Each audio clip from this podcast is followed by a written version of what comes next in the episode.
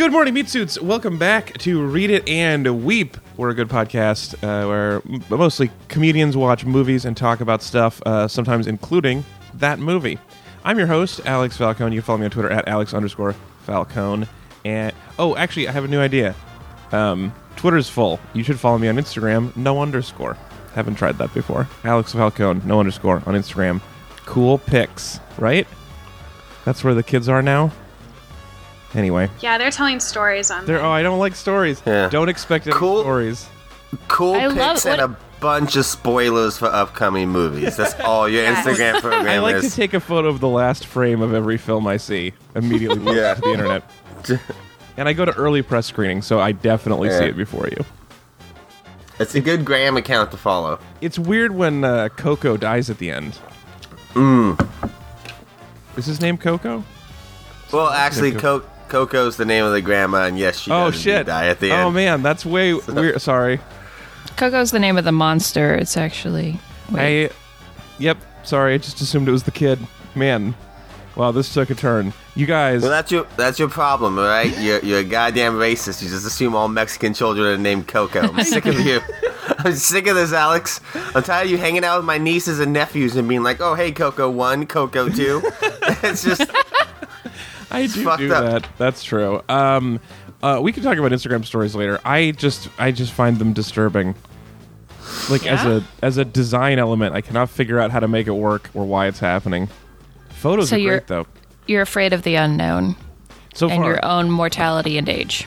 I feel like I was avoiding Snapchat aggressively, and it was really easy when it was a Snapchat, and then it's like started to be in everything. Like Skype has a stories feature, and it feels like it's coming for me. It's okay to be scared. Thank you, Angela. All right, so we have a great panel today. Uh, first up, he's at Anthony Lopez, part two on Twitter. In Portland, Oregon, it's Mr. Anthony Lopez. that's right. Glad to be here. Anthony Lopez, certainly not DJ. Definitely Tired of you not calling me DJ. Yeah, I do call you half Coco, though. that's true. just call me Co. Uh, also joining us at Sarah Hathaway on Twitter uh, in Los Angeles, California. It's Sarah Hathaway. Did they have chicken vindaloo when you were alive? Uh, that's a fair question for him. He didn't answer that, I don't think, but it would have been like, yes, but No, not I mean, here. I think like yeah, exactly. Yes, but I wasn't aware of it. Is Yeah. is the absolute correct answer. Also joining us today, our very special guest at Angela M. Weber. Angela M. Weber on Twitter uh, in Los Angeles, California. It's Angela Weber. Hi. You know, at least I'm not a jerk who lies to his pregnant fiance, gets himself killed, then leaves her to die in a maybe loveless marriage. That is uh, what I say in most arguments. I, that was the most insane thing. And then she's like, "I really just lost my temper." Whoa. Yeah. When I lose my temper, I'm very incisively summarizing the last 20 minutes of this movie. Well, it, this, to be fair, this is a universe where anything anybody does is incisively summarizing the last 20 well, minutes. that's true. There's a lot of it. Yes. Um, you guys, this is episode number 421 of the podcast. Do you believe it? Uh, 421 Wow. was my favorite number when I was a kid. Was it really? Yep. I, I thought everyone picked their favorite number was the, the, the cable channel that they watched the most. What was 421 to you? Uh, 421 was, I think I liked it because it was like s- decreasing squares. Oh, But I also, Not- I had like a character named 421 Dude, which was like a bear wearing a backwards hat that I would draw. I, that is the, the 420 uh, de- decreasing squares is excellent. That is a great reason. But the fact yeah, it wasn't just bear- 420 plus one, which I, I'm sure I hadn't heard of 420. I like 421 dude being the guy who's just like, I'm I'm still up for it. I don't know if you guys are. I'd still do it. It's the guy who just takes 420 to 11. You know? Yeah, Like, we, we turn it up. We do it at 421. Or if it's a gateway drug, 421 is whatever the next step is. Oh. heroin. Heroin. This is a very small ladder. Um, so th- it's also the number you guys. I didn't know that it was your favorite number, but it is the number of the highway that runs through North Wilmington, where the Fortron's plant is located, and that plant, as you guys all can assume, is the one responsible for the constant smell of cat urine that exists in all of Wilmington. Wow. It took people a while to figure it out. They were like, "Why does our city always smell like cat urine?" And it turns out uh, that uh, Fortron is using um, some acetone in its manufacturing process as a solvent, and that breaks down into mesityl oxide, Just- a chemical that is largely trapped God. With other emissions and destroyed, but also some of it leaks out and smells like cat. That must have been such a like Gross. vindicating day for all the cats of that city who were constantly getting a lot of shit. people were ready to Yeah. give their cats up for Yeah, adoption. people are like, this goddamn cat makes this whole city smells like piss. They've spent, uh, uh, according to the DEA filing, they have spent uh, over $1.5 million just trying to get rid of the cat urine smell, which sounds similar to everyone I've ever known whose apartment smelled like cat urine. Yeah. You got to bring in like a mongoose urine smell, and then that- you bring in like a, Is that like where you like get is like you get red wine stains out with white No. wine? You like get you get like the smells out mongoose to with- sca- smell to scare away the cat urine smell, but then you need like a bear But urine then- smell to get rid of the mongoose. Yeah, so it just oh. it's just const- Mongoose urine has no natural predators. That's the problem. I just worry if you give a, a mongoose a urine, what happens next? They're just. Uh, this does end. Where, where does it go after a bear? Um, That's what I'm yeah, saying. that's a, that's a good point. Tiger. It's at some point it's bugs, and then like it's the whole circle. Eventually, Gypsy moms. yes. anyway, speaking of things you can learn to tolerate, this week we're talking about the spirit of Christmas. Yes, we are. I thought that was better than you guys gave it credit for. Do you want me to do it again? Speaking of things you can learn to tolerate, right? Like cat urine smell. Also, this mm-hmm. movie. Do you, you guys No, see? yeah, I got it. Okay, just checking. I figured the only possible you. explanation for you not laughing hysterically was that you uh, didn't understand. Can you run it by me one more Oh, time? I was just thinking thoughtfully about it. Yeah, I'll email it to you. I was Anthony. considering. I was considering if I could learn to to actually like live with this movie. I oh I, I, think, Ugh, I the think you thing. It was could. a thinker. Um. Anyway, so Oh it's the God. this is the 2015 Lifetime Christmas film, starring Thomas Beaudoin, who you guys all know from such notable works as a single ep- episode of a Canadian TV show called Trauma that he did before this. I know. I know him from the gym. Apparently, you know what I mean. you, you may, you may. s- I just like I, I was watching this and I was like, you're in a movie, and granted, not the best movie, but you must have a lot before this. And at that point, I had more like when the time he got this movie, I had more TV shooting days behind me than he did, and that was a weird feeling. I thought that was a surprise. Hey, Alex, it's okay. You're gonna get your own spirit of I Christmas just one want to of be these in a days. Christmas I really believe in you. movie. You want to be a spooky, sexy ghost? I would. I, I- I'd be more spooky, th- but I'd be like if she was like, you know, there was a ghost in the last Airbnb I was in, but this one, I'll settle. Yeah. That's what I would be good at. Um, this, also, this is starring uh, Jen Lilley, who has been in a million things, but most especially hundreds of episodes of Days of Our Lives. So she's earned it. She Thomas was also just in irrelevant. a Harvest Romance, which I think is this movie, except in the fall. Like Well- she's in all I these mean, movies. yeah. I very Harvest Romance. Man, how many people are That like, sounds great. watching I'm gonna go fall watch that. Okay, Sarah is. I mean, I see the Christmas uh, romance genre, but like, like fall romance. I don't know. That feels like a stretch. You can't be Uh, in I love mean- anytime other than Christmas, is what you're saying? What am I don't know. Well, so this movie was written by Tracy Andreen, who mm-hmm. also wrote Christmas Getaway, Christmas Princess, mm-hmm. Switched for Christmas, mm. Sleigh Bells Ring, Ice Sculpture Christmas, Snow Bride, and the intriguingly out of place. She's like the Coat. Shane Black of rom coms. You know, wow. always Yeah. sets everything during Christmas. I. d- oh, okay. I don't, but I get that now. Sometimes, Anthony, you make movie Hey, uh, directing references that are too good for us. but I hope somebody who listens is like really on the somebody page. loved that for sure. Someone was like, "Oh yeah, I love It was. how yeah. Iron Yeah, all- Man three was set during All of Christmas. Shane, all of Shane Black's right? It is. movies uh, It set was? during Nice. yeah, it, re- it actually really is. Yeah. Yeah. Yeah, he just likes the joke. fact Even that the it ones that adds tension to any direct. sequence Weird. inherently, right? This is yeah. I believe it is going to take place a little bit during the, Christmas. the yeah. Predator 2018 Christmas movie.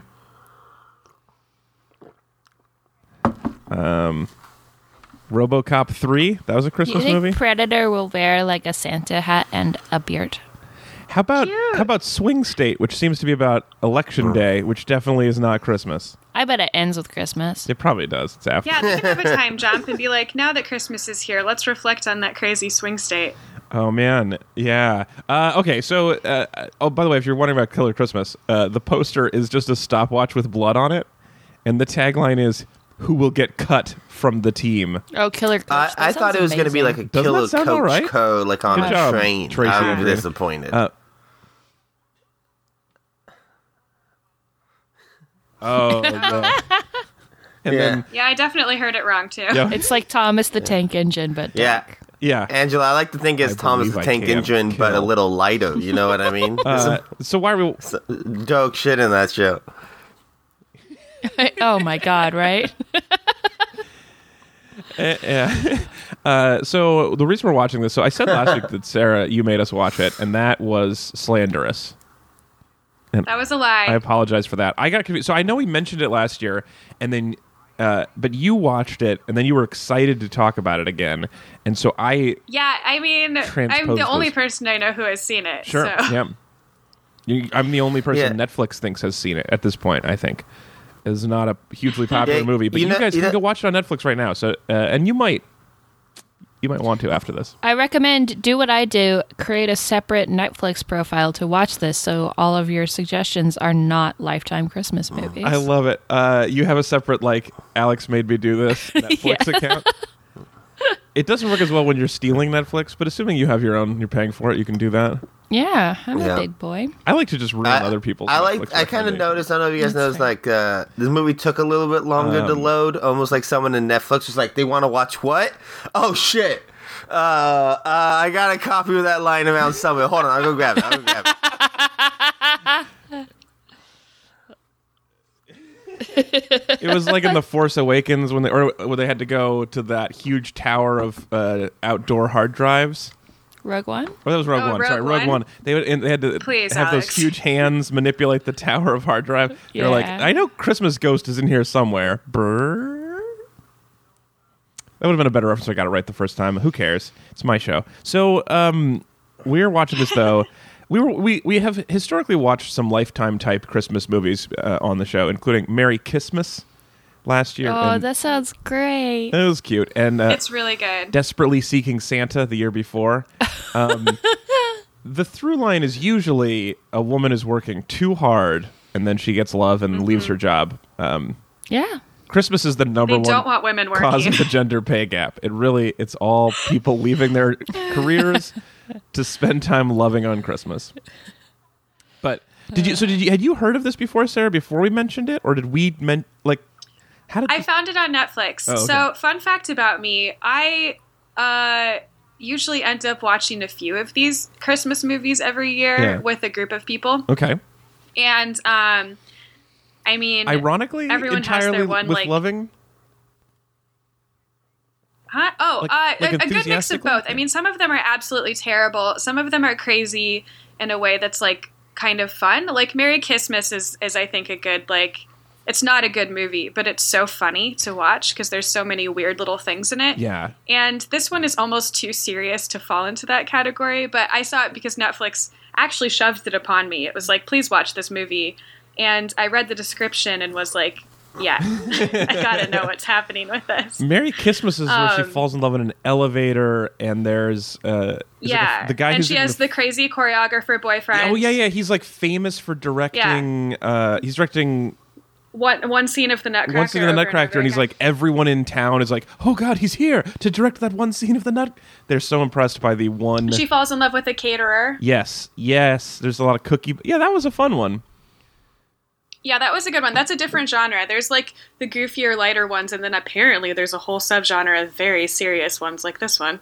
I okay. Well, all right. Um, I this is early on to mention this maybe, but I feel like of all the uh, weird Christmas movies that I've had to watch for the show, I might have liked this one the most.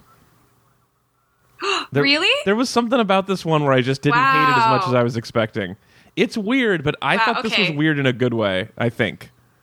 We got to unpack Okay, that. okay. I can't wait. First, if you guys want to help us uh, decide what topics to watch, you, you can vote for upcoming topics by becoming a Meat Buddy. Go to readdistrict.com slash Meat Buddies and uh, sign up. Anyone who donates gets to participate in the Meat Buddy voting scheme where you get to decide on upcoming topics, including our next month where we're watching uh, movies and reading the works from Jantiquity.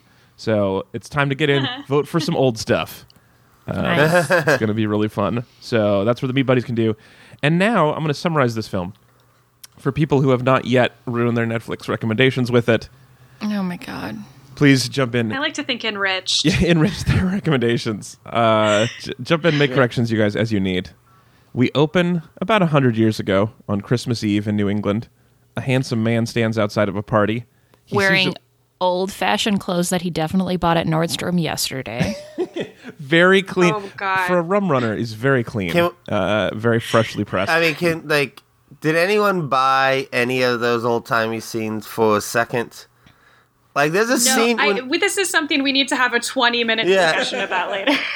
I mean, we're one sentence into the summary. How about now? Yeah, he.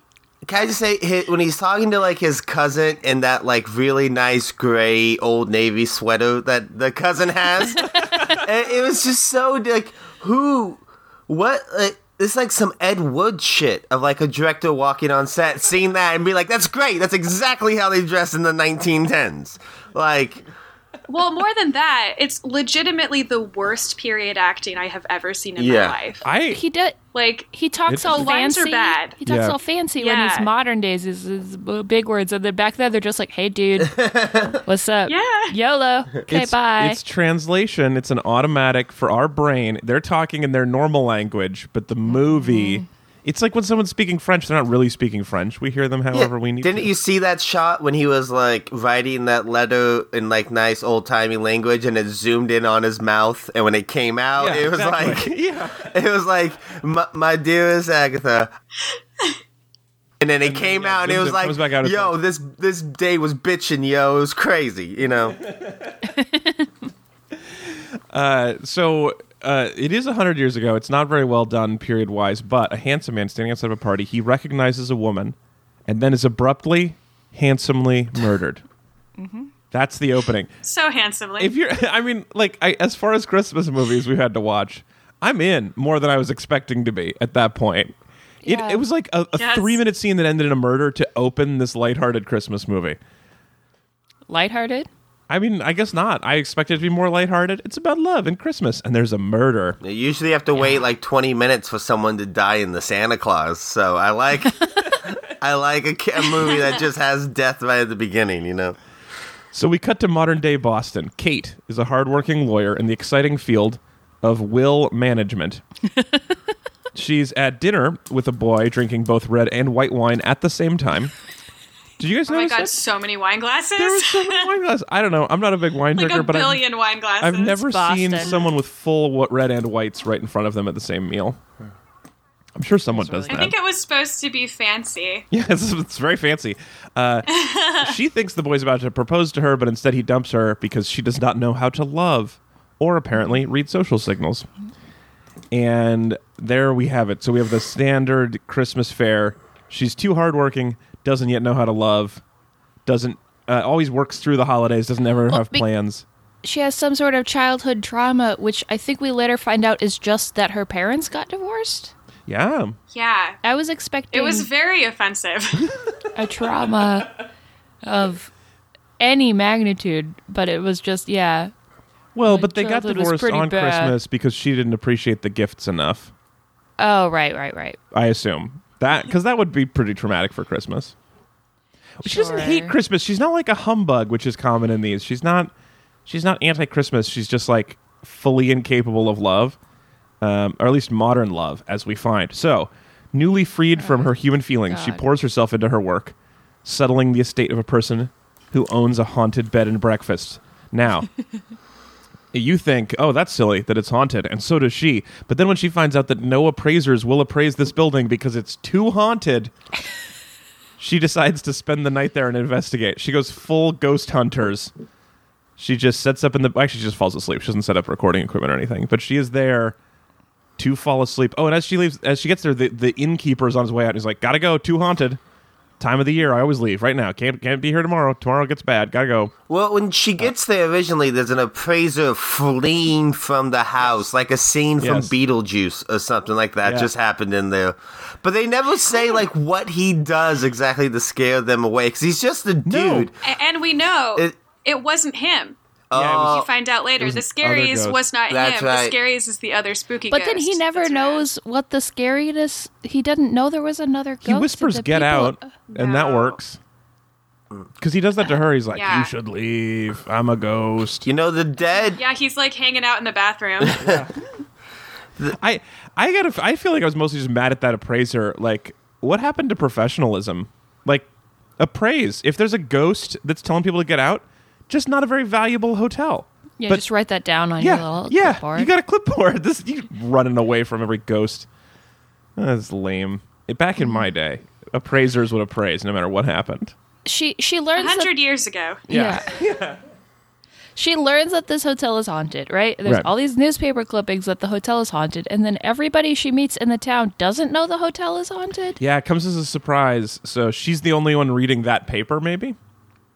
Maybe they don't read newspapers in wherever Holly Grove Inn. Hey, no one reads newspapers these days, this and a- day and age. You know well, what I mean? well, but surely she she's all the people in town are seeing the posts on uh, on HuffPo linking to the original reporting about the haunted house. Surely Right. she's seeing or or Google's news breaking in all that cash from their news. I mean, she's I'm sure she's she's aware of that. Everyone's got to be aware of this. Uh, also, the main ha- haunter, real casual about people seeing him, as we learn. Yeah. So she stays the night, and this handsomely murdered man is now just a slightly standoffish ghost. So he walks in and he's like, "Hey, get your shit." Also, I know the alarm code, so don't bother setting the alarm. They have a fun little thing where she calls the uh, sheriff, and he hides. But then when the sheriff's gone, he pops back out, and he has all. Oh, the- and the sheriff is terrible. He's terribly dismissive when this woman says, "Hey, this man broke in here last night when I was alone." if she and, like, said ghost, I, I got knocked out, and the last thing, the last thing I remember is a man looming over me in Yeah. the darkness, and the sheriff's like, "Did you set the alarm?" and leaves. I checked uh, the cabinets. Well, I love that when he's he's like trying to console her. He's like, "Look, don't worry. It was probably just a drifter who just came into your house of his own volition. There's no way you Oh, can yeah. stop something like that. They just come and go. You just gotta, you They're know." drifting. Yeah, I just like I love. The worst, the worst sheriff. She, she has not And mentioned then that it's a he ghost. only he, But she treats him like, oh, or he it's treats her so like she said there was a ghost. But actually, she said a man broke into the house. I got hit over the head. He seemed creepy, and they just the yeah the sheriff does not give a shit. Uh, that's our sheriff. You know that Yeah. I, if I'm the appraiser, I add that. He's You know, worried you about. call the cops. not going to be great. he's just worried about trying to get his sister laid. Apparently, you know. Yeah, yeah, it's very Priorities. focused on it. weird. Um, so eventually, the innkeeper comes back and is like, you know, I think you're probably having trouble with my friend the ghost, and that's why the sheriff didn't believe it. She's a ghost. How did and- the innkeeper find out? It's fine. I don't need to know. But none of this plot makes any sense. He's known And for a while. So what happens is this ghost, the handsome ghost, comes back every year on the 13th of December and stays until Christmas. 12 days of Christmas, which technically is after. Doesn't matter. Um, 12 Yeah. days before Christmas, like the song goes. Um, he just stays in and he leaves on, on Christmas Eve at midnight. And uh, he doesn't know why. Oh, and he's also not a ghost. So he's like, he's he, you can touch him, you could kiss. Um, he does some kissing, so he's not a real ghost. all of his senses are amplified in real right and he doesn't sleep Yeah. so he's very he's like a vampire. He vampire eats a ton of grilled cheese. yeah which means he poops right there's he's got a ghost Yeah, poop somewhere that ghost definitely poops. The only thing he doesn't do is sleep. it's weird uh, although he says he eats mostly for the sensation so like he, he doesn't need the calories but but it's also not like casper where they eat pancakes and the they just fall right below the ghost bodies No, but they make a ton of pancakes. They do. I, I man, the, there, it is too complicated, as she herself says at one point, in what I imagine was an ad libbed line. it, it's very complicated although back in his day pancakes were mostly what they ate so it's like two, two at least two meals a day they were we eating called them. flapjacks um, yeah so he just he shows up on the 13th of december s- sits around eating pancakes uh, and making the inn hard to sell, and then leaves. And the that's all. There's nothing else. Well, Um, isn't he there and a ghost the rest of the year? I thought he was there and a ghost, and then he's just a real person for 13 days. Yes, he's a ghost the rest of the year, and it's an unimaginable torment. right. Oh, yeah. Okay. So that's weird too. Um, also, as luck would have it, though, this is my favorite part: is that um, a hundred years have passed, which is the exact amount of time that was needed for his haircut to come back into style. That's nice. he has a perfectly modern, like hipster haircut, but that also does kind of fit him when he was an old, old timey person, or he's not trying back then. I Tr- guess. truly impressive is that his photo hasn't aged at all and does look like it was taken by a DSLR. yeah. I mean, back then it was just an SLR, but they, Yeah, hadn't- they didn't have the D's yet. That sounds weirder. Um, so he, I mean, to be fair, someone spent a lot of time putting that camera in a sepia tone. yeah. So so, uh, so now that she knows that this Christmas ghost is here, she and since he's the one making it hard to sell the inn, she agrees to help him figure out why he's been cursed to hang out at this B and B every year during the slow season. So she, Ugh. Yeah, so she investigates by and he, What a curse. he reluctantly agrees. So she investigates by hanging out with him and And reading a book, she reads a book on her iPad, which was the most infuriating part of this movie for me. because it's not a Re- great reading experience. Realistic, Yeah, but unnecessary. I- Would have been I- a lot sexier if she was reading a book. also, Yeah. Uh, well, right. Then you have to buy a separate book, you know. Yeah. from the from the props department who's got books.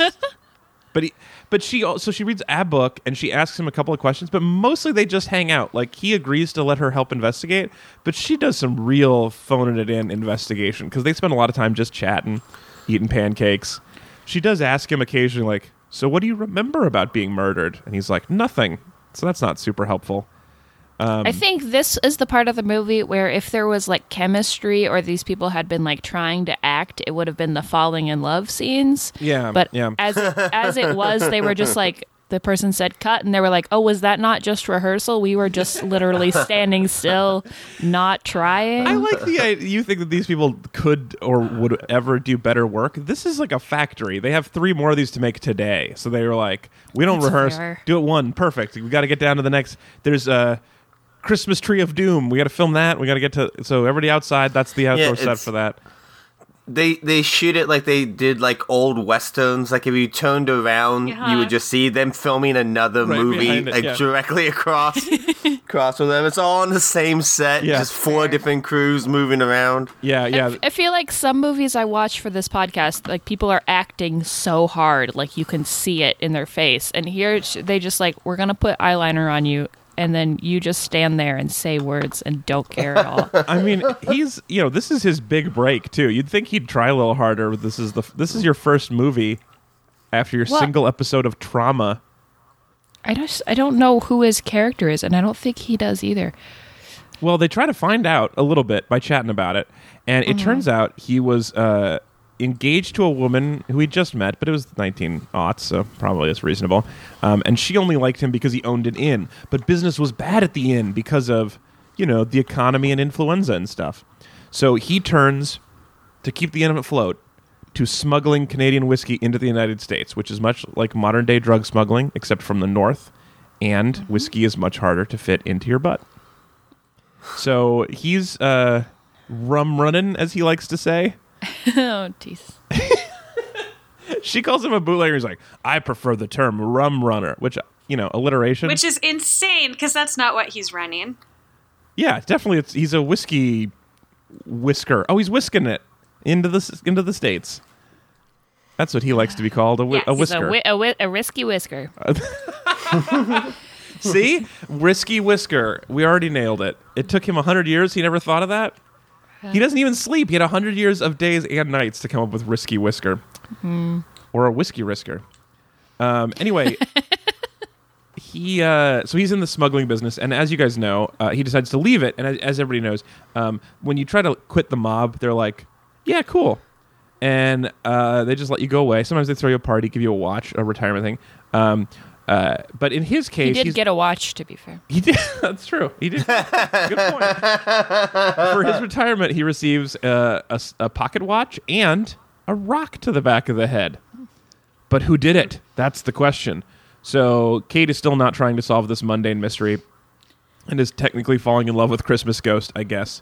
Um, I mean, look, you guys are mad at, at their acting, but like in their defense, he is like a ghost. So, you know, how great is he going to be? And she doesn't know how to love. So it should be awkward. There shouldn't be too much chemistry. That would be unbelievable. Yeah, that's fair. Also, if she was like, you know, I was smart a week ago, but today I'm totally going to bang this ghost, you got like that would not also be that would be weird. That's true. It would really suck if there was any sexual tension in this movie at all. It would really ruin the reality. It would. okay, fair enough. I just didn't. I was really worried that she was going to bang Christmas Ghost, and I was worried about it. I don't know. Oh, really? I was like expecting it, but then also knew not to expect it because that's not the way these movies go. It's not? I don't think I've ever seen sex actually happen in one of these Christmas movies. I, Oh. I understand that now that I've seen it. I was it, to me, I haven't seen any of these movies before, but I have read a lot of romance novels, and they always fuck mm-hmm. once. Sorry, Yeah. have sex one time, and You you can that swear it's the internet. I uh, No, no, she's saying they don't fuck in those books. They make love. There's a difference. if, if you want those books where they fuck, Alex, that's your own time, right? and and just not Isn't about there that like a life. second level of the romance novels where they do kind of fuck? yeah, for sure. Oh, yeah. Yeah, but those are different. Yeah, That's more erotica. we did we did read one of those where they they fucked on a piano. Um, nice. It was called like Keys. I don't remember. What was the piano romance? This was before your time, Anthony. I, I did not read that one with you guys. I don't know how I didn't, honestly, now that you're describing it, but I wasn't there. For we that. read it with our uh, our friend, the romance novel expert, and we had asked her for something that she thought was like an interest, like breaking new ground in the genre, and she was like, "It's it was one of the first uh, romance novels she ever found that had butt stuff in it." So she made us read that. Oh. It was fun. Um, man, I wish I could remember what it was called now. I'll find it. You guys keep thinking about this movie. Just Google butt stuff piano. Sure, I could do that. Um, man, Make sure you put it all in parentheses, though, I mean, I'm so that all I'm comes up sure as we- one. we- on our handy dandy website, readisher.com, we probably do have that episode tagged butt stuff. We're pretty good about that. So if you want, if you want an episode where we mention butts, you can just click on it.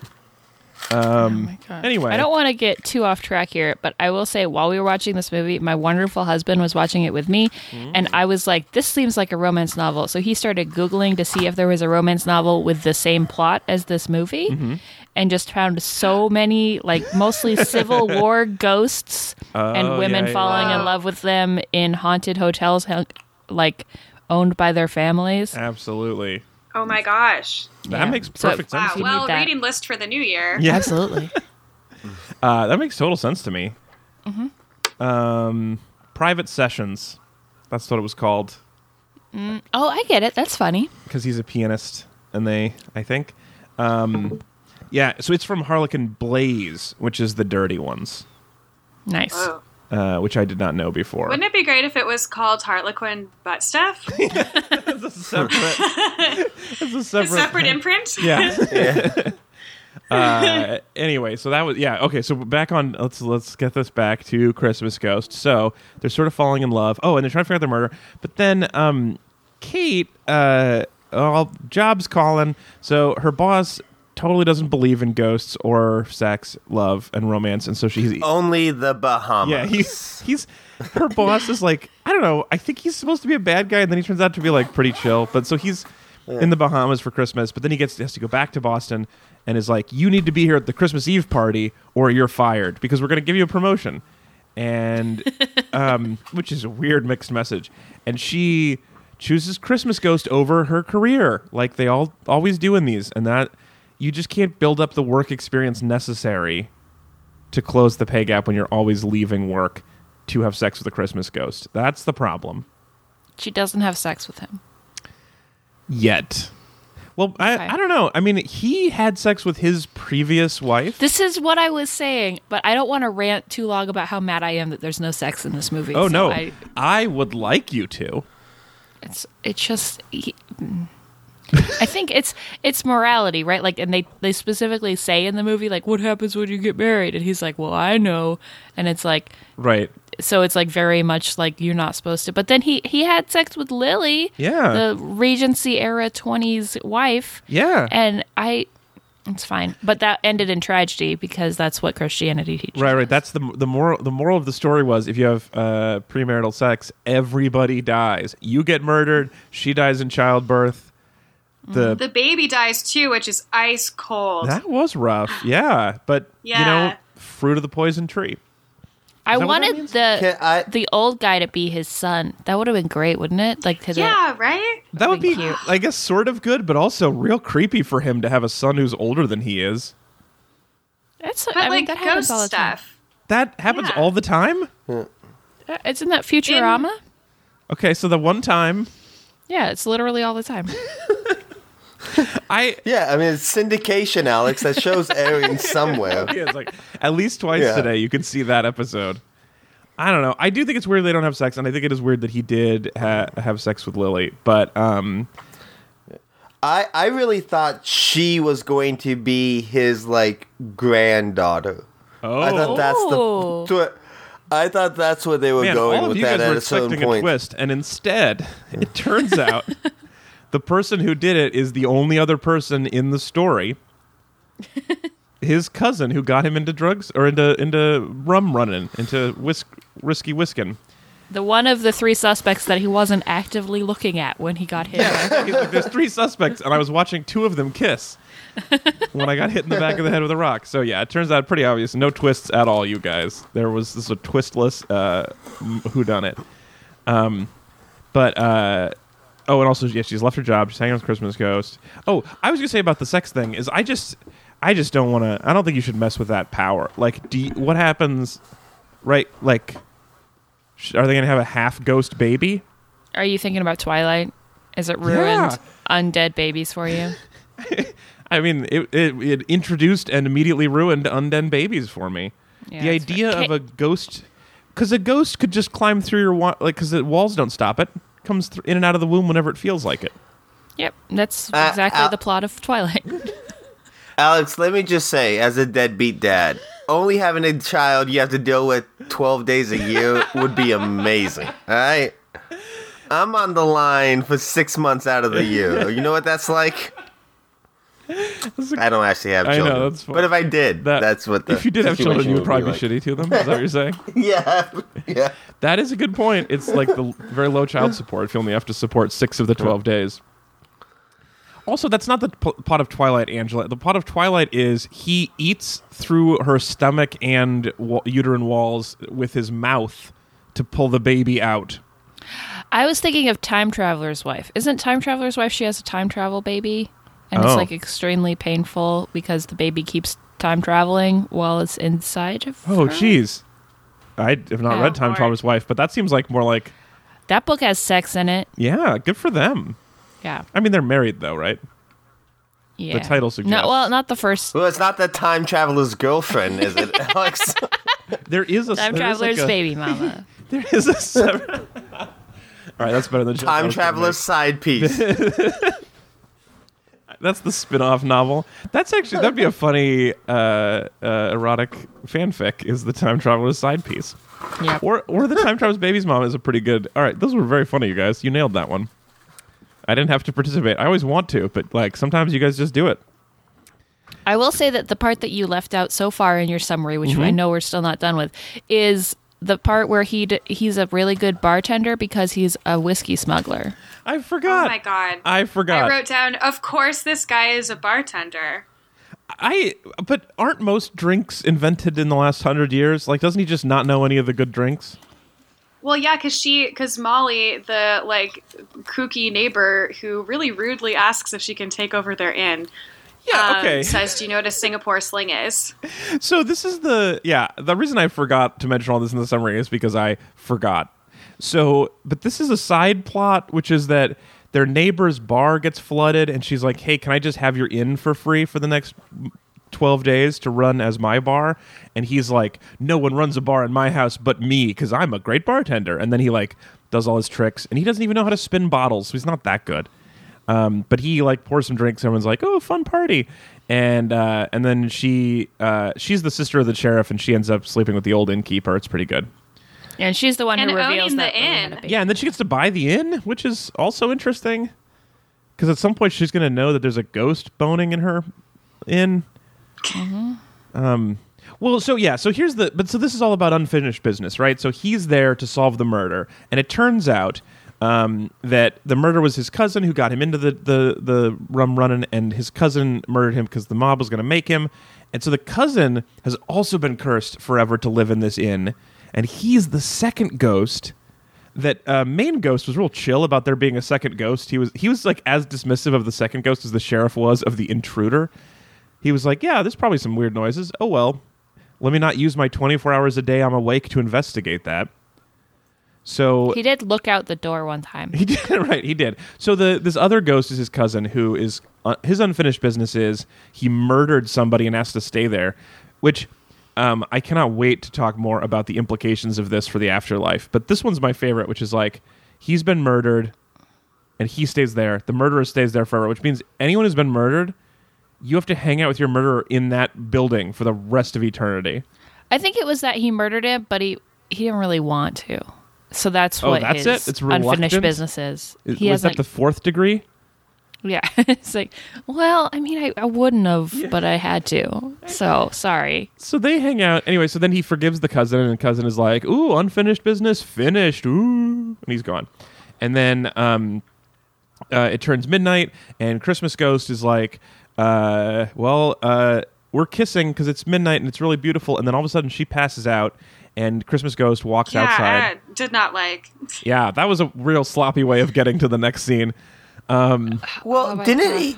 Did, did did any of you feel like he was like erasing her memories in that scene Yeah, or something? that's what they I showed thought. like like a weird montage of him being like, "You will be happy and find someone." I thought he was like taking all the ghost shit from her memory. But then she wakes up. She's like, "No, "Where's he my just Christmas knocked her Ghost out." boyfriend?" Yeah, he just roofied her with his mouth. I Basically, think just the script just said blackout, and and then after she passed out, they were like, "Not you, no, no, not you." She I, just I mean, that was it was a good way to get the, keep them from having sex. Is that she falls asleep beforehand, so she just yeah, she was can't. also sleepy. It was after ten. You know how it goes. so she, She passes- hard. it's just Yeah. She passes out. It's midnight. He walks out and he finds what his his love his uh th- of ten or so days before he was murdered. His uh, fiance, uh, Lily from the olden times, is now there as a ghost, and they hold hands and they walk out the gate uh, into eternity, where they can finally stay together and be in love. And then he looks over his shoulder back at his new girlfriend, and his current wife is like, "Oh, well, the choice is yours. You can either go on to the afterlife or stay on Earth as a living creature." So she either is just relaying that the rules of heaven and earth are very chill, or she controls that and is Lily literally is God. yeah. Uh, or didn't you kind of? I kind of got like a sense that they almost had like a suicide pact that he kind of welched on. like she was like, "Let's move on together. I'll go first. and he's like, "Yeah, I'll be right behind you." And he like waits for her, he like waits for her to walk through, and then is like, "Sweet." Yes. And then he's like goes back. Well, but then he doesn't go back life. right then. He disappears until like nine thirty in the morning when uh, li- living girlfriend wakes up and is like, "Oh, my Christmas ghost, he is gone." And then Christmas ghost walks out of the woods, a real boy. Wait, wait. I have I have a theory as Okay. to why he had to come back out of the woods. Please. because that's where his body was. Oh, So he came back to life, the exact place where he died. Then he had to like jog he had back. to zombie back in. Wait, so his remains? He he like went back into that body, had to crawl like oh no, his the way out of remains the remains had been buried. They they raised, remains had been buried because they found him there. I think they just were like, Mm. wouldn't this be a fun little nod if we ended the movie the same way it began? All right, so he just comes jogging in, and is like, "I'm Christmas ghost, I'm alive." And they um, both definitely almost trip while running towards each other in the snow. Yes. But the, I got an. A 1920s education. I'm gonna do great in 2017. That's exactly what I wrote Let's for the do end of the this. summary was, and then they spend their entire life together with her slowly explaining everything that's happened since 1905. Wait, racism is what now? Wrong? Oh, oh, shit! but it's, but it's also coming back. Like Is it cool or is it not cool? What do I? It's how do I fine. There are literally no people of color in this entire movie. So I don't think it's going to come up. Seriously. I mean, there are seven people. Also, it's a kind of a small. Even the party scene was like, we found two other people. Yeah, and some of them are like children. Who do those kids belong He's a to? great bartender. I don't know. Um, yeah, they're gonna have a weird. So they they are together, a happy ending, and what a weird life they're gonna have. He also has no like paperwork, so he can't get a driver's license or travel. She's, yeah, a, he she's just a has lawyer. a death certificate. Yeah, Well, yeah, yeah. She could fake it, I guess. Right. She knows about wills. Oh, that's true. That is true. She's gonna. She becomes a great document forger. also, so he doesn't. So the inn gets sold to the old innkeeper and his new girlfriend, who ruined a bar. Mm-hmm. So that means that Christmas Ghost and main character Kate, He's homeless. they're both homeless and have no jobs. They're both just on their own now. I would I like. don't think I oh. she she didn't she got rehired. They didn't she didn't stay fired from the company. Oh, I She thought he was just being brought nice to her to get the documents, but didn't rehire her. No, he's like I guess you deserve a vacation at Christmas for whatever reason. Oh, okay, good. So she's got her job back in. Wait, so then they have to go back to Boston? That means there could be a sequel The Spirit of Christmas 2 Ghost in a City. Yes. You guys.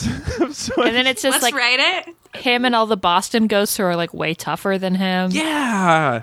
Oh, man. He's not ready for life in Boston. Or it's kind of like uh, Splash, where he's got to like slow, walk around the city touching stuff and being like, I don't get the world. Oh, man. That's exciting. Well, that's the movie. That is Spirit of Christmas. Uh, now we have to uh, talk about uh, it a little more uh, in our compliment. Now we have to do a compliment. It's called the compliment sandwich. We like to middle and end every podcast with a compliment. uh, Anthony, I want you to start us off. What's your major compliment for Christmas Ghost? Uh, I like that I also live by the code of I don't let anybody mix my own drinks. Oh, So sure. I'm finally glad I found a movie that reinforces and supports my life philosophy. Because I have been kicked out of a lot of fine establishments for that. I like the. but a man's got to have a code. I like what you're you know? the the mythos you're creating about yourself. Deadbeat dad, always getting kicked out of fancy bars for wanting to get behind and do his own mixing. I, I, it is weird when you're like, Uh, yeah. I would like, please, just the ingredients for a martini. Please bring me those. Yeah, I, I liked that whole sequence because it was nonsense and like kind of a silly diversion.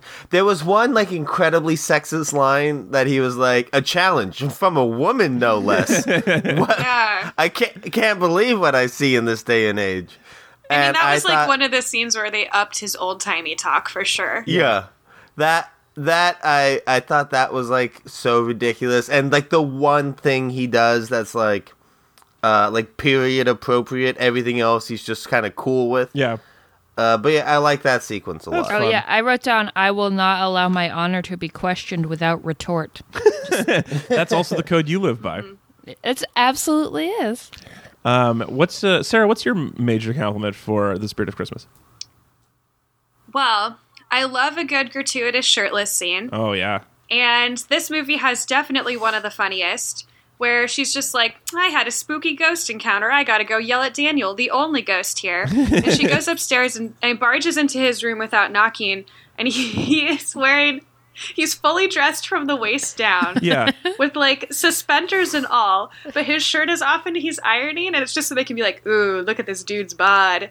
Um, but it's so funny. There's like no reason for it, and also a ghost ironing is really, really funny to me. and he's got the isn't it an old timey iron like where you had to put it in in the Yeah. stove first? And he's just like, please stay out of my room. And it's like, again, supposed to be tension, zero tension. They might as well be cardboard cutouts standing near each other. But I do love a good shirtless scene, and It boy, did that deliver. Yeah, it was classic. I okay, so I'm gonna make uh my comment is a, a a slight defense of him, which is that I think having him be anachronistic is a clever choice by the writers for a movie like this where they can't really afford to hire great actors because I feel like being super wooden is also kind of a choice Oh sure. because you're a ghost and you're from the old times where they were always like you know very stiff they didn't have moisturizer yet or like and they like starched all their shirts and they're just very stiff all the time so him being wooden i think actually works really well. And him not flirting well makes perfect sense because A, he's already married, and B, he died 100 years ago. He does not know how to flirt. I, I think him be, I think him in any other show, like for example, one episode of Trauma, probably not great. But in this, he's almost perfect because more sexual tension would have been unbelievable. So you think he like is an actor who just showed up and made choices? I He's just the guy. He's like, I'm not going to be charismatic in this. I'm no, gonna, I, I wish I, I wish I was saying that. No, I'm saying the they cast him because that was he was all they could afford, but they chose to write the movie as a ghost so that their wooden acting would seem normal. So it's really to our. Oh, you our think friend he was just writer. like he was a cranky inn manager before then, and they saw him act and they're like, make him a ghost. He's that kind. Yeah, exactly. You- You'd be a perfect ghost because you can't act yet. That makes a lot of sense. That's what Tracy Adrin, Ander, Andreen. That's what she design, de, She demands in her movies. She builds them around the people who will be cast locally. uh, uh, man, uh, Angela, that leaves you. I was trying to see if I could spin that into a double compliment, but I'll save it. I'm going to save this for a minor just in case I need it. Um, Uh, I will say Kate Jordan, our leading lady, has the largest eyes I've ever seen. It made me yeah. think of the trailer for that Android Uncanny Valley movie that's coming out. Oh yeah, the uh, Alita. Ba- that's exactly what I said to my wife. I when she popped on the screen, I went, "It's like Alita. It's like Alita Battle Angel. Look at that." This is when Robert Robert Rodriguez saw this movie and was like, "Mr. Cameron, this is what I want to put up on the big screen." just make her eyes just like one point bigger, and then it's all of it. It's like I think her eyes are as large as they could be without being an Uncanny Valley. I like the idea of humans being uncanny to you, Yeah, like actual people. I mean um, they're big, they're big eyes. and big hair. A lot of volume in that. Yeah, hair, she you know? always She's a short looks. person. She always looks exactly the same, and that's awesome. Good for her. and she, she is i like I, I thought she did fine i and she's like she is a a, a professional she is a uh, journeyman actor she is in everything she has done Yeah. so many movies a lot like this but she's just like every day she's acting and she was on days of our lives where they like you are filming every day for years um and she's got four films in post-production right now that all from the titles sound similar Wow. Ooh, I can only imagine what Snatched is. I'm guessing that Snatched. It's like about vaginas and stuff. no, I don't think that's what it is. That's a good yeah, guess. it's like a whole. It's a whole movie about don't think- vaginas. I don't think and it like is. a heist. It's not the Amy Schumer movie? no, it is not the Amy Schumer movie. Um, this movie, I'm. Is it the sequel to Snatch, the Guy Ritchie movie? I wish. I. I'm guessing that it's a lot like uh, Taken, or um, Stolen, Mm. or those other movies about that. Kidnapped. Kidnapped. Yeah, I think it's just that, but cheaper. Yeah. Um, she's also in The Wedding Do Over. Can't wait to see that. Oh. Ooh, off the menu. I bet there's a waiter. Uh, yep, that looks kissy. Man, for someone who's not great at, at uh, sexual tension and romance looking things, she sure is uh, in just love movies. I bet she could do it. I bet. I believe all of these people, given more time and a really good script, could make a movie that made you want to kiss somebody. I I bet. I mean, like, I just, I'm just impressed. I just, when you somebody has an IMDb page that's that's five thousand entries long, I just, I think that's pretty cool. And yeah, giant Yeah. eyes. So good compliments, all. That is uh, the major compliment. Before we move on, uh, we've already gotten pretty thorough with this in the summary phase, but I just want to know. Um, uh, I guess like what are what are your what are your overall feelings for it? Because I, where do you rank this in terms of movies that you've watched that are like genre y or romancy or like uh, is this is this fun silly? Is it just uh, unbearably awful? Uh, Angela, you seem madder at me than than maybe anybody else, and I. yeah, It's just the logic of the movie is confusing, and that was the part that bothered me the most. Is like none of it really makes sense, and none of anyone's choices at all really seem to come from anywhere. sure. I do I do like when like the innkeeper is just explaining this convoluted mythology and rule set to Yeah. her. She's like, "This doesn't make any sense. This all can't just be random." And then it's all just kind of random, like all the all the things that like led to this perfect storm of this weird curse.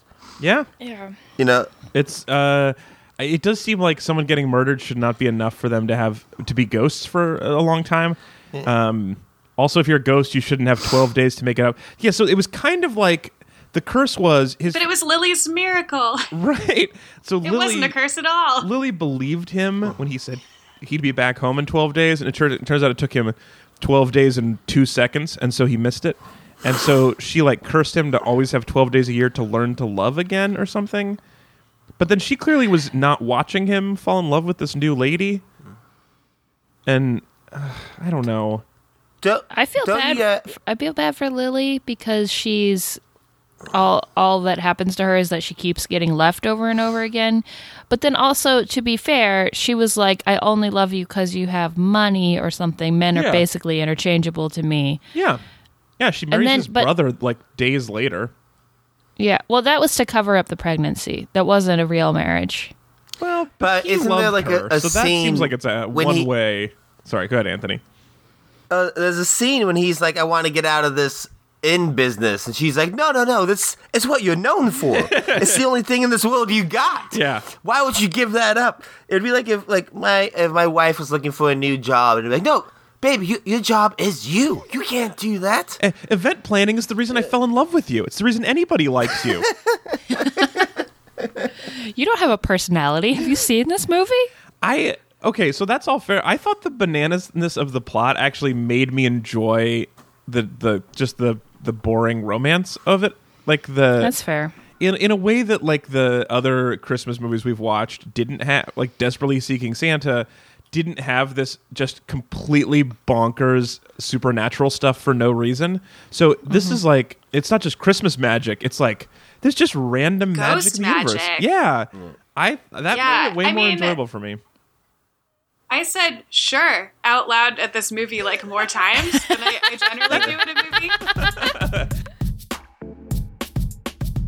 Now it's time for uh, to thank our sponsor, you guys today. This uh, we have a brand new meat buddy, and we thank all of our meat buddies who have contributed to the show. We have a brand new meat buddy, uh, Brian from Lansing, and Brian uh, was formerly a, uh cutlet. Uh, so, which if you're just joining us, uh, a cutlet is somebody who's donated a single time, and a meat buddy is a recurring donation. And uh, we still appreciate all of them. And if you even donate for a single time, we'll still give you the full rights and responsibilities of a meat buddy. Um, we might call you a cutlet instead. But anyway, last December when we were still doing scripted uh, mini plays, uh, radio dramas about our people who donated back when we had that kind of free time, which is hard for me to imagine. But um, uh, Brian donated, and in the story in Meatburg, he and he ended up killing beloved Meatburg spokesperson Meatbot uh, during the leap second, um, and he feels my real God. bad about it. Um, Yeah, I would too. yeah. So uh, the concept of that ad was that leap second, because last year in 2016 they had to add a leap second. Um, leap second was like the purge. So if you could merge it, if you could murder someone in that one second, it was free.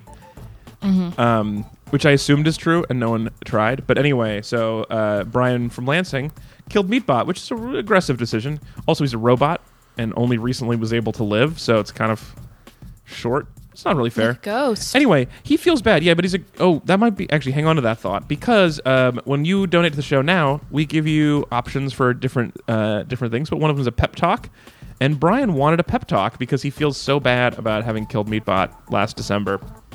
So it's new December, and um, I may put in a clip from that. Anyway, uh, it's new December, so we need to give Brian a pep talk, you guys. So Angela, it seems like you had a thought already. He doesn't have to feel bad because Oh, because Meatbot is probably a ghost who's going to learn to love. Ghost Bot. And Absolutely. Brian, maybe if Brian goes to the right haunted hotel, he can fall in love with Meatbot, and then they can get married before they have sex. Is there a movie about ghost robots yet? I don't know. There I, should I be. hope so. I hope so. Isn't that what Ghost in the Shell is about? Uh, I'm guessing from the way Anthony laughed that that's not what it's about, but I don't know. I mean, kind kind of. Yeah. I mean, it's it's bi- kind. Uh, yeah. I'd say. I mean, the title suggests that's what it Yeah. is about. Apparently, there's a Venture Brothers character called Ghost Robot. Yes.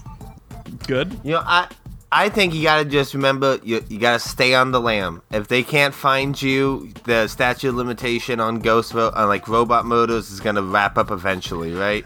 I mean, and if, they, to- if they don't, if they catch you and they, they prosecute you for it, you're at least making some interesting law about whether it's Yeah? illegal to murder a robot during the leap second. during leap. Well, yeah, and also it was leap second, man. The whole thing is you don't have to feel bad about it. That was the point of leap second. Yeah.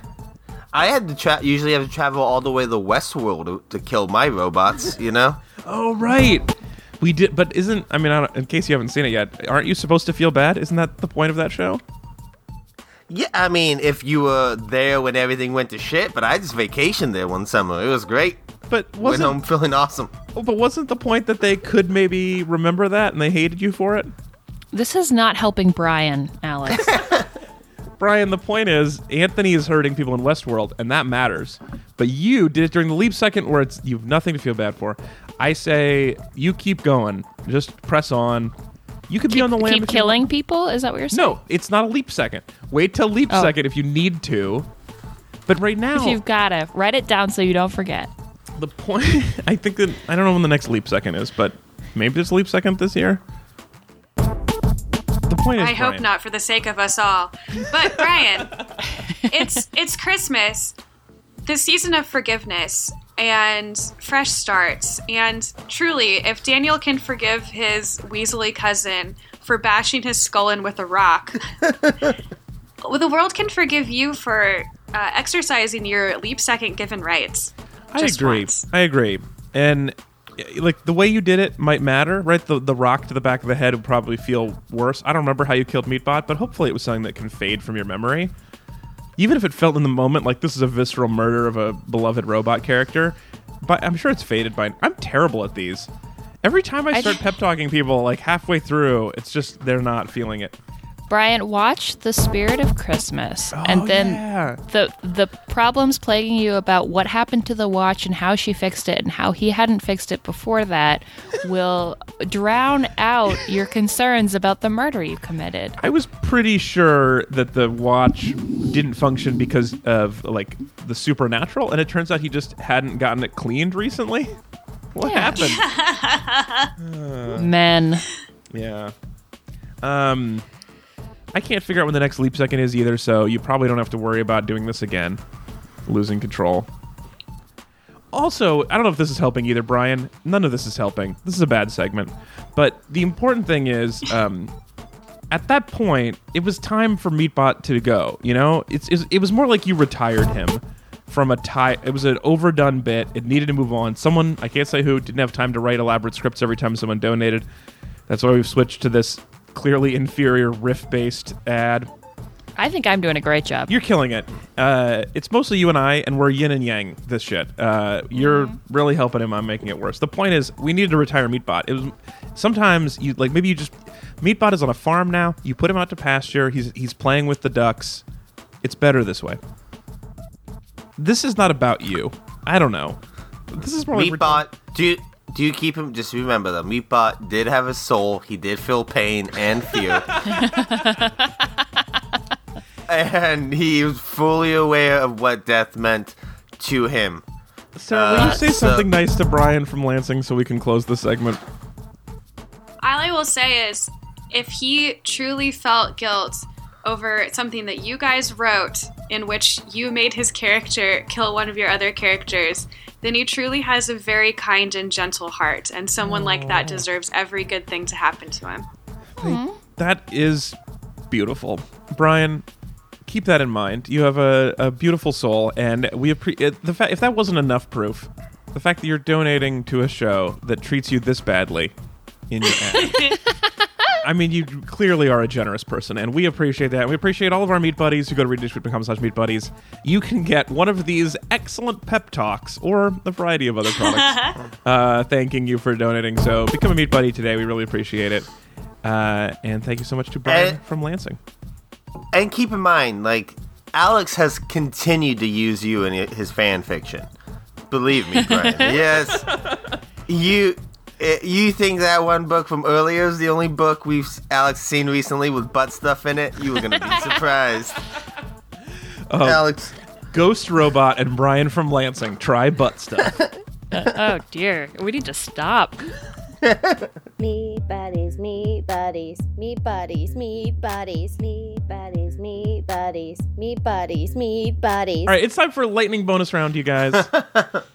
Lightning bonus round. lightning bonus round is Bonus. Going into the lightning bonus round. Lightning bonus round. Here we go. We're gonna finish this shit up. second half segment where we talk about things that are inspired by the movie, but not exactly about the movie. Um, I, I guess I want to talk first about just what are ghost rules, because there's so bananas in this, and I just what or what are I guess what are your ideal set of ghost rules? If you're writing a thing that involves ghosts, uh, what are the rules? Like did this- Casper. Just straight Casper, Casper rules? ghost Beetlejuice. rules. So Just a ghost business. until one night where he's a cute boy. Oh, how did he? Be, what was the thing the he had to best do to ghost become a rules. boy? Wasn't it like Oh. a was there like a Lord, glue that I his don't dad know. invented? I just remember feeling some feelings. Yeah, but was didn't his like his dad invented a goo that made you alive again? It was like a machine, right? 'Cause Yeah, his yeah, dad yeah, goes yeah. in it at the end.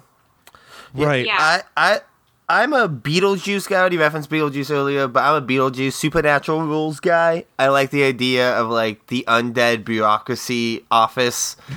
yeah. I, I, I just like stuff like that, uh, and I like the uh, like you walk outside of your house and you're on you know Venus with giant sandworms. That's pretty sweet.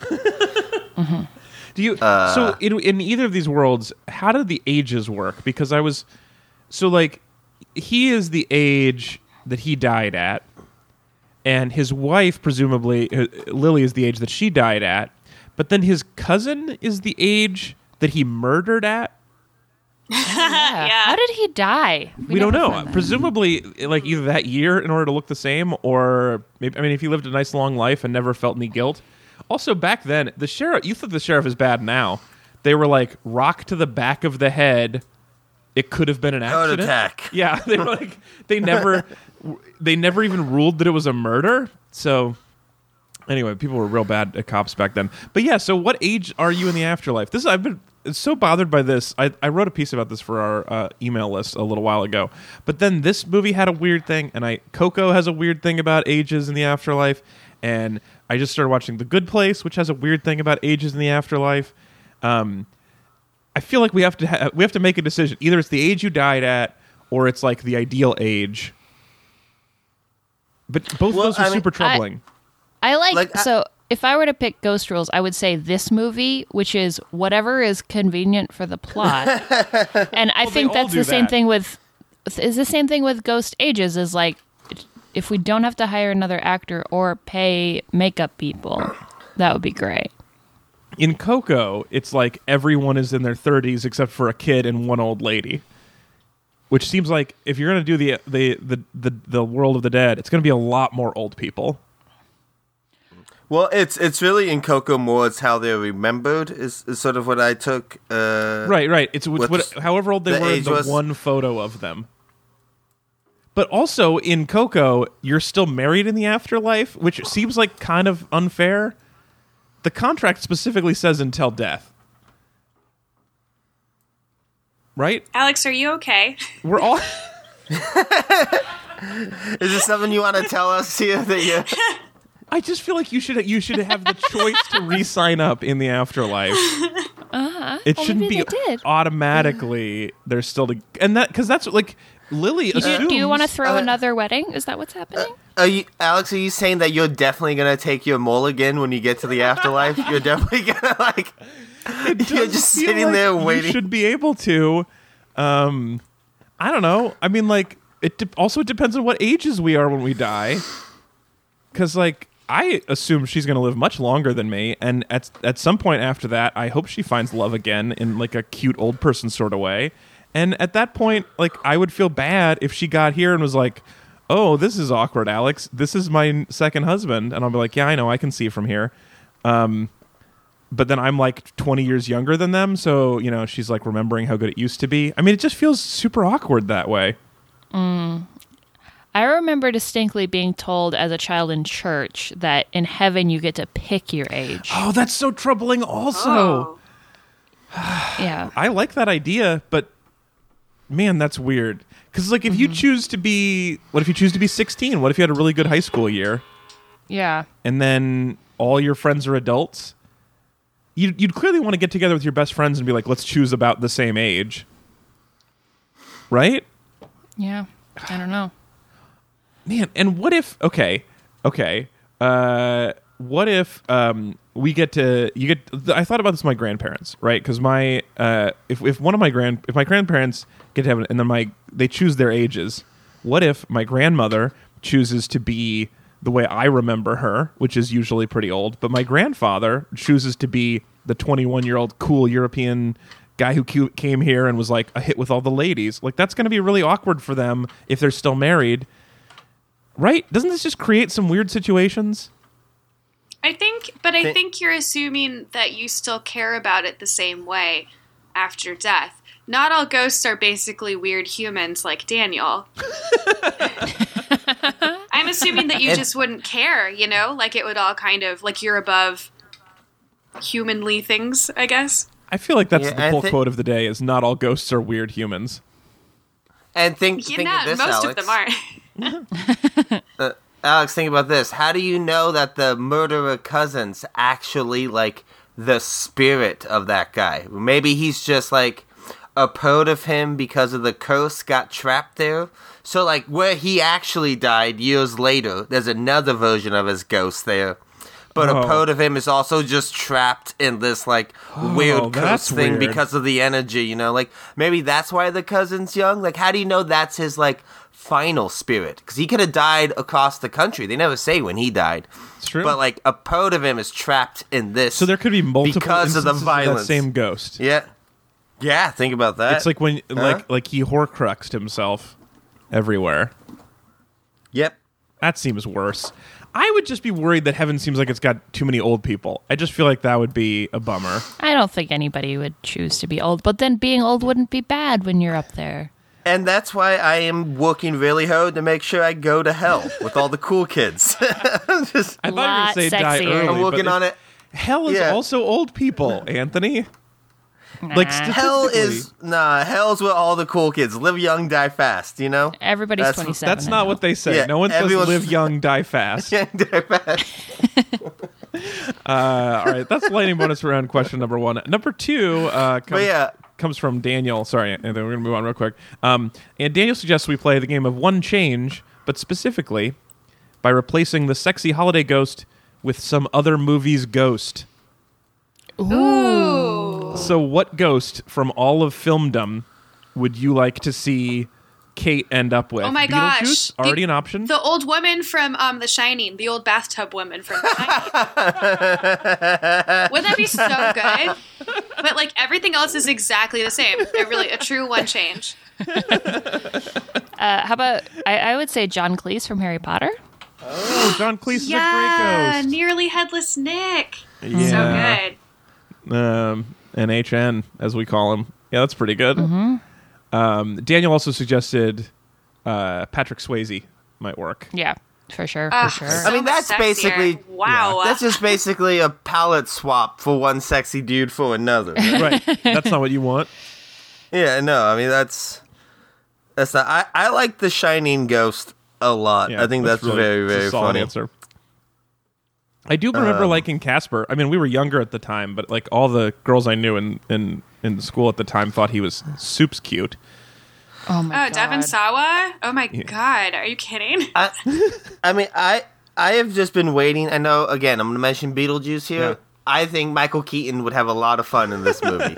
Stuck in a hotel, you know, n- kicking stuff over, having fun, summoning weird snake monsters. Yeah. It'd be a good time. I think that would be a good time. What if it's like Casper the from the animated series? What if it's just A little Uh, round child. yeah, a little round cartoon child though? It's like uh, uh, Who Framed Roger Rabbit. They got the interactions You with know- the cartoon world. I'm gonna say Force Ghost Ben Kenobi, right? Oh, I yes. think I think she could really use like a good like figure who's like, uh, you know, I, I want to help you out. I want to teach you some stuff. I want to like help you grow as a person. You know, Yeah. He also has a good hard to get moment when you first meet him, which is Yeah. good for tension. Oh yeah. solid. Oh man, do you guys remember the dad from Casper? It was Bill Pullman. That's pretty fun. Oh yeah. Yes. Yeah. I like Bill Pullman. Did you know Mr. Rogers was in it? Oh, as Mr. Rogers in archive footage. Never mind. All right, sorry. Sometimes I read during the show. Welcome back, Alex. Thank you. This has been nice. Uh, uh, I guess lightning bonus round. Also, Helene uh, asked if there's an East, like what the Easter sexy ghost would be, or a Fourth of July sexy ghost, or if the Oh Fourth of, Fourth of July is just Uncle Sam with no shirt on but the suspenders, right? ironing Like- his uh, Or like- red, white, and blue tuxedo tails. Yeah. Or it would be like a guy who died in a speedboat accident. All right, that's lightning bonus round, you guys. If you want to play along, or if you want to suggest questions or games for us to play, go to read-weep.com slash next to see upcoming topics and help suggest games for us. Now it's time. We have just time left for the minor compliment. We're going to go in reverse order. Angela, what is one nice thing uh, you'd like to say? One more I nice think- thing about this. This movie was wonderful for exactly what it was. Honestly, I think this movie is if you just watch it and you don't think Yep. and you're like, I want to see some people kiss and they have their hair all done up, this is perfect. This is what I'm saying. This is what I've been saying. I think it's perfect for just this. I love it. My- Also, it made me want to buy a pocket watch. I think it was a really good, really long ad for pocket watches, which it what is what it seemed Do like in the first scene. normally have a vest pocket. Uh, every day, you know it. And I mean, I just feel like I would love a pocket watch. I just think it would be too hefty in my front pockets, um, and I don't want to sit on it. And you need a vest pocket; it really makes it possible.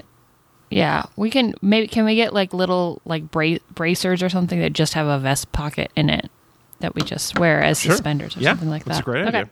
All right, uh, my minor compliment is that this movie is sort of loosely themed around the Twelve Days of Christmas. The song, it's twelve days, and you keep hearing little bits of the song in the background. But here's my compliment: they never play the whole song, which is great because it's the worst Christmas song.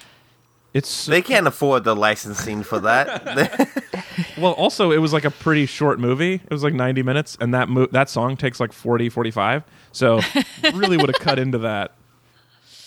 Uh, I thought that was great. Sarah, minor compliment. Uh, a true minor compliment. Kate's red lipstick during the party scene was really great.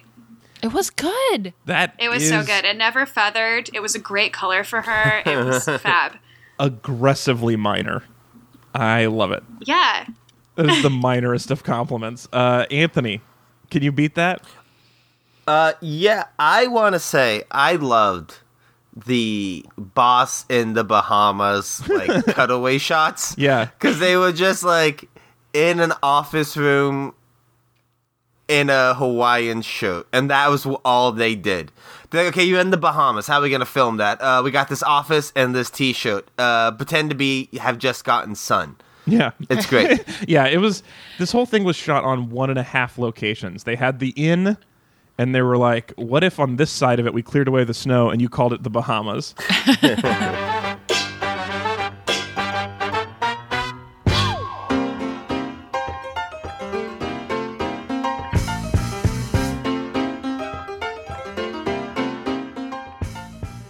Ladies and gentlemen, that's it for our show. Thank you so much for being here. Uh, we will be back again next week. Next week is Jan. Well, actually, no, we're not next week. Oh, I, f- I fucked that up. We're gonna be back in two weeks. Next week, we're taking off for the holidays. Um, we're celebrating Christmas, and uh, we'll be all making out with our own Christmas ghosts, and um, we'll be farting through eight days of Hanukkah with Adam Sandler. We got a lot going on, so we'll be back uh, in two weeks for Jantiquity. Please join us then. Meat Buddies get to voting, including Brian from Lansing. Thanks for joining us and becoming a Meat Buddy. We really appreciate it. But all of our Meat Buddies, um, you know where to do. Go vote for Jantiquity topics. Um, and uh, Angela and Anthony, do you have to leave right away too? You, do you, have- Uh, do you have yeah. Four minutes. Yeah. Okay, so Angela, you have Yeah, to you have to yeah, bail. yeah. bail. Uh, thank you so much for being here, Angela. Uh, at Angela Moweber on Twitter. Thank you for joining us. And Instagram. And Instagram. And I am so happy to be here. Have a good, happy Christmas, ghost, everybody. Awesome. Um, look look forward to it. And you um, just send me your file when Yeah. you get a second. Bye. Um, I just want to say really quick before we go. I just want to read this a, a quick bit of listener mail. Um, and usually I don't read compliments, but I wanted to talk about this one in particular. Um, Nora our new meat buddy from last week, said this, and I forwarded this along to you, Anthony. But um, I was having a rough Yeah. couple weeks, details omitted um, for this reading. But then I loaded up the review of a movie that I hate, Eight Crazy Nights, and it made my whole week better. And I forgot I was the new new meat buddy. So when you said my name, pronounced perfectly, it made me so happy Oh. which is already amazing. And then she's like, I was at a bus stop. I laughed so hard, I cried. Please let everybody know that uh, I do compare my dog to kids, and that's fine. And that uh, the whole aside thing was my favorite joke. Anyway, I just loved it. I've been a fan since the early 200s, and I just love you guys. I don't usually read compliments, but I wanted to just bring that up because, especially because we had a really terrible Meat Buddy ad today, and I thought the one last week was pretty crappy too. So it's just nice to know that um, somebody is into this particular brand of bad. You know? Yeah, that was very, very sweet. I loved getting that email earlier this week. It was so nice. Um, and I I've said this on the show before, but like when people say that like they were having a tough time and this helped, I'm always so like pleasantly surprised, but so surprised because um, Anthony, you could agree with us, but as a comic, like we didn't start doing because I get this at stand up too. Like we didn't start this because we wanted to help people, right? Like there are a lot of better jobs No. for that. Yeah, absolutely. I'm not against it, but I was never like, man, you know what people need? They need to laugh. I mean, it, it wasn't that. It was like probably five years into stand up where I, I actually made the connection that people laughing wasn't just them telling me I was doing well, but was actually a sound of joy they were making. Which is pretty late into the process to realize that they were happy. But yeah, so anyway, my point is that like, uh, we, like we still would have done this if it hurt you, but we're glad that it's not. So we really are glad that it's helping you, um, if it is. So thanks, Nora. Thanks for taking the time to write back, and uh, I hope all of those details omitted get way better for you. You deserve it. Um, and thanks to all of our uh, meat buddies again, and thanks to everybody who writes to us. I, I we do get some compliments, and I just don't usually like reading compliments on the air because uh, it sounds vain. But I just I thought that was especially nice and wanted to share. That was very nice. Awesome. All right, uh, we'll be back again in two weeks. Uh, thanks for being here at Anthony Lopez Part Two Always a pleasure. and at Sarah Hathaway. Are you the same on Insta? Sarah. Uh, I am Sarah underscore Hath on Oh, Instagram. jeez. um, come for a lot of pictures of my dog and Yes. things I am baking. My brand I- is very noticeable immediately, so if you don't like it, I really like your brand on Instagram. That's so lovely. I mean, I Oh, don't know what you're doing in the stories because I don't understand stories. Oh, I don't do any stories. No, no, I am old as the hills. But come, come on there and, and stay for the very few things I've mastered. I don't use filters. Um, just Oh. just some pictures of my real life. You know. That sounds like when you say it that way, it's like a cool authenticity choice. oh no, no, it's because I don't know what I'm doing. All right. Well, Sarah underscore Hath on Instagram and at Sarah Hathaway on Twitter. Um, you guys are both great. Have happy holidays, both of you. We'll talk to you both again soon. A, a Merry Christmas to you. Yes, and to you as well, and to all of your Cubs. And uh, thanks for watching this when we mentioned it last year, and for encouraging us to watch it again this year. It was really fun. Hey guys, I'm always in for a Christmas romance, one of my very favorite types of movies. Uh, awesome. it's a it's a tradition, if not my favorite type. All right, we'll talk to you next week. primeira.